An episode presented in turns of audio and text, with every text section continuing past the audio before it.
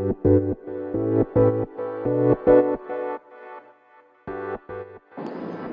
い、皆様おはようございます。あらちです。このチャンネルでは、見習いこんまり流片付けコンサルタントである私が、もっと片付けがしたくなる、そんな理由だったり、効果っていうのをお話ししていくチャンネルでございます。もし気になる方がいたらですね、ぜひぜひフォローしていただけると嬉しいなって思います。では、今日はですね、お片付けをすると効率がアップするよっていうお話をしていきたいと思います。で、これ、いろんな作業効率が上がるので、ぜひご自宅とか職場もそうなんですけれど、参考にしていただきたいなと思います。で、まず、効率が上がる理由を説明していくんですが、これがですね、いろいろあってですね、まず最初に言えるのは、やはり取りやす、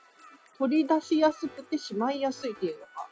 あると思います。で、取り出しやすいとどうなるかっていうと、例えば何かを取ろうとしたときに、手前に何か置いてあるってなると、取り出しにくいですよね。で、うん例えばなんですが、そう掃除をするってなった掃除機をかけるときにですね、床がこうごちゃごちゃ汚れ汚れている、うん、何か物が置いてあると、一回その物をどかしてからじゃないと掃除機ってかけられないですね。ただ、えっ、ー、と、これが、物が何にも置いてない床だったら、掃除機ってかけやすいと思います。で、さらに、そうですね、うん、お店のディスプレイとかを想像していただけると分かりやすいと思うんですけれど、ごちゃごちゃ置いてないですよね。まあ、置いてあるけれど、例えばその物を取るために何かをどかしてっていう作業っていうのはないと思います。で、さらにお客さんが戻しやすいように、あの、ディスプレイされている感じですね。なので、これをぜひお家でもやってほしいなと思います。で、これをすることで、えっ、ー、と、他にもメリットがあってですね、次の行動への距離が近くなるな、なんて思います。で、この距離っていうのは、物理的な距離じゃなくて、えっ、ー、と、時間的な距離のことを言ってます。時間的な距離って何かっていうと、例えば、先ほども申し上げた通り、掃除機をかけるってなった時、一回床に置いてあるものをどかしてっていうのは、えっ、ー、と、効率が悪いですよね。なので、お片付けをすることによって、えっ、ー、と、掃除機がかけやすい。要するに、掃除機をかけるための時間が短縮できるっていうことなんですよ。で、他にもですね、例えばデスクの上がごちゃごちゃしているってなった時に、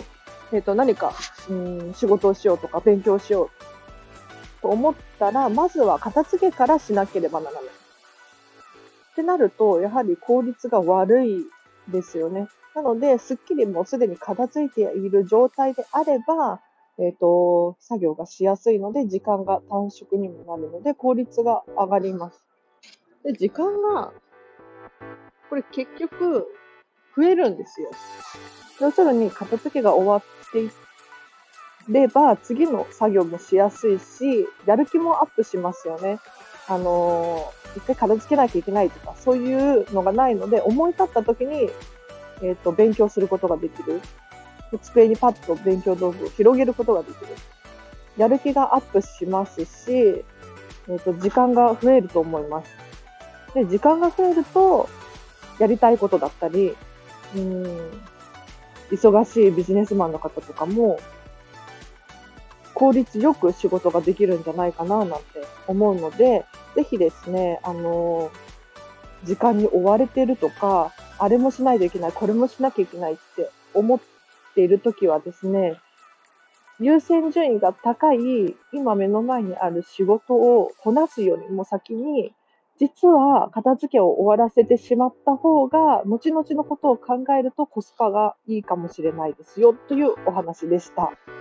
では皆様本日もお聴きいただきありがとうございました。いかがだったでしょうか？ちょっと今日すっごい風が強い。ごめんなさい。えっ、ー、と、私も今日これからお仕事なんで頑張ります。ちょっと短い放送ですね。はい。ではまた聞いていただけると嬉しいなと思います。では、あらでした。ありがとうございます。あ、ハッピーな一日を過ごしてください。